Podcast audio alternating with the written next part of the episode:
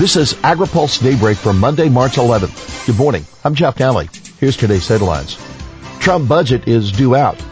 China uncertainty fueling planting questions and a key senator is angered by GMO salmon. Okay.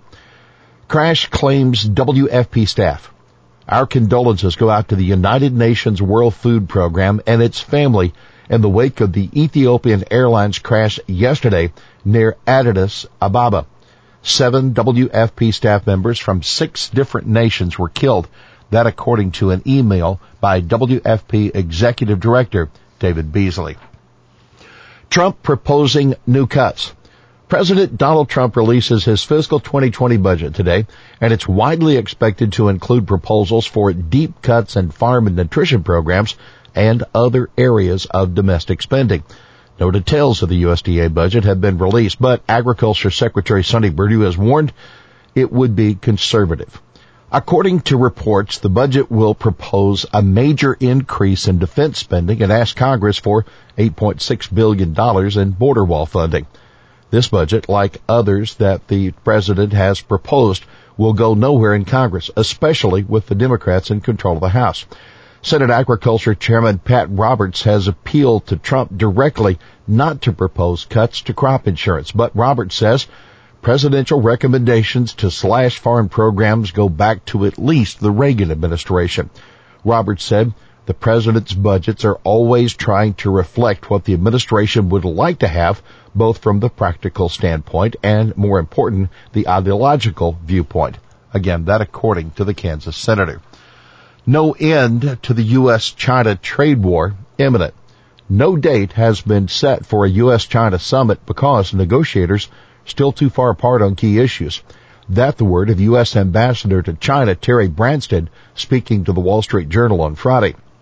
Just last month, Treasury Secretary Steve Mnuchin expressed confidence that President Trump and Chinese President Xi Jinping would be able to sign a deal to end the trade war by the end of March. Branstad said in Beijing, both sides agree that there has to be significant progress, meaning a feeling that they're very close before that happens. We're not there yet, but we're closer than we have been for a very long time. Trump told reporters on Friday he still thinks a deal can be reached, but warned he was willing to walk away. Trump said of the talks, I'm confident, but if we don't make a very good deal for our country, I won't make a deal.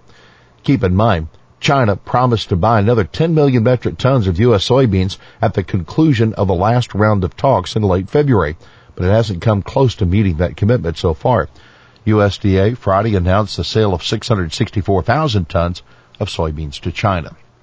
USDA planning uncertainty heightened by China. U.S. Department of Agriculture wrapping up work on its annual prospective plantings report, but it may be moot by the time it's published on March 29 because farmers want to know if the U.S. and China can strike a deal to end their trade war before deciding on what to plant. That according to USDA Deputy Chief Economist Warren Preston. USDA is expecting farmers to plant less soybeans and more corn, but a deal with China could turn that around very quickly, Preston said in an audio posting from USDA. A key senator rips FDA salmon decision. A senior Senate appropriator from Alaska is furious at the Food Drug Administration over its decision clearing the way for U.S. production of genetically engineered salmon. On Friday, FDA announced approval for the import of salmon eggs by AquaBounty Technologies, which has built a plant in Indiana to raise the fish. Senator Lisa Murkowski of Alaska inserted language into the FDA spending bills to prevent the sale of the fish until the agency implemented labeling guidelines. But the agency says USDA's new biotech disclosure regulations remove FDA's authority over GMO labeling. Murkowski said, I am not going to back down and will continue my fight to ensure that any salmon product that is genetically engineered be clearly labeled. USDA's new guidelines don't require adequate mandatory labeling and don't suffice as giving consumers clear information. Instead, they will only confuse people, in the words of Murkowski. USDA tees up key part of the dairy industry bargain. A key change to the way fluid milk is priced will take effect May 1st, that according to USDA. implementing a critical part of the deal between milk producers and dairy processors.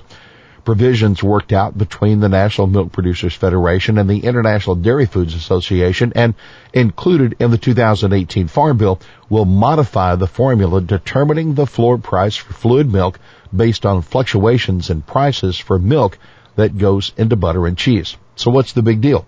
Experts say the change will go a long way toward eliminating price spikes, allowing processors to better manage their supplies.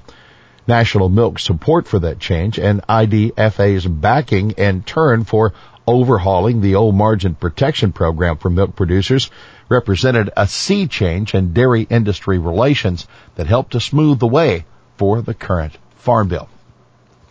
Wheat export pessimism missed the mark. Sluggish weekly sales data before the government shut down in December led to skepticism that the U.S. wheat exports would live up to the USDA's forecast of 27.2 million metric tons in the 18-19 marketing year. That's changed now, U.S. Wheat Associates says in a new analysis. Up-to-date commercial sales information shows that there's been a remarkable uptick in year-over-year weekly exports according to the report. And the bottom line, with just 13 weeks left in the June to May marketing year, U.S. wheat exports now only have to average about 403,000 tons a week to reach the USDA's forecast by May 31st. That is well below most weeks so far this year when export sales reached as high as 600,000 tons. Booming tomato market likely to keep growing. The fresh tomato sector has been growing steadily for decades and it should keep growing. That according to an analysis by the USDA's Economic Research Service. In the 1980s, Americans consumed about 12 pounds of fresh tomatoes a year. Since 2000, average consumption is up to 20.7 pounds, due in part to growing imports and improvements in production technology. The report says the current trends favor continued expansion and provide momentum for sustained growth.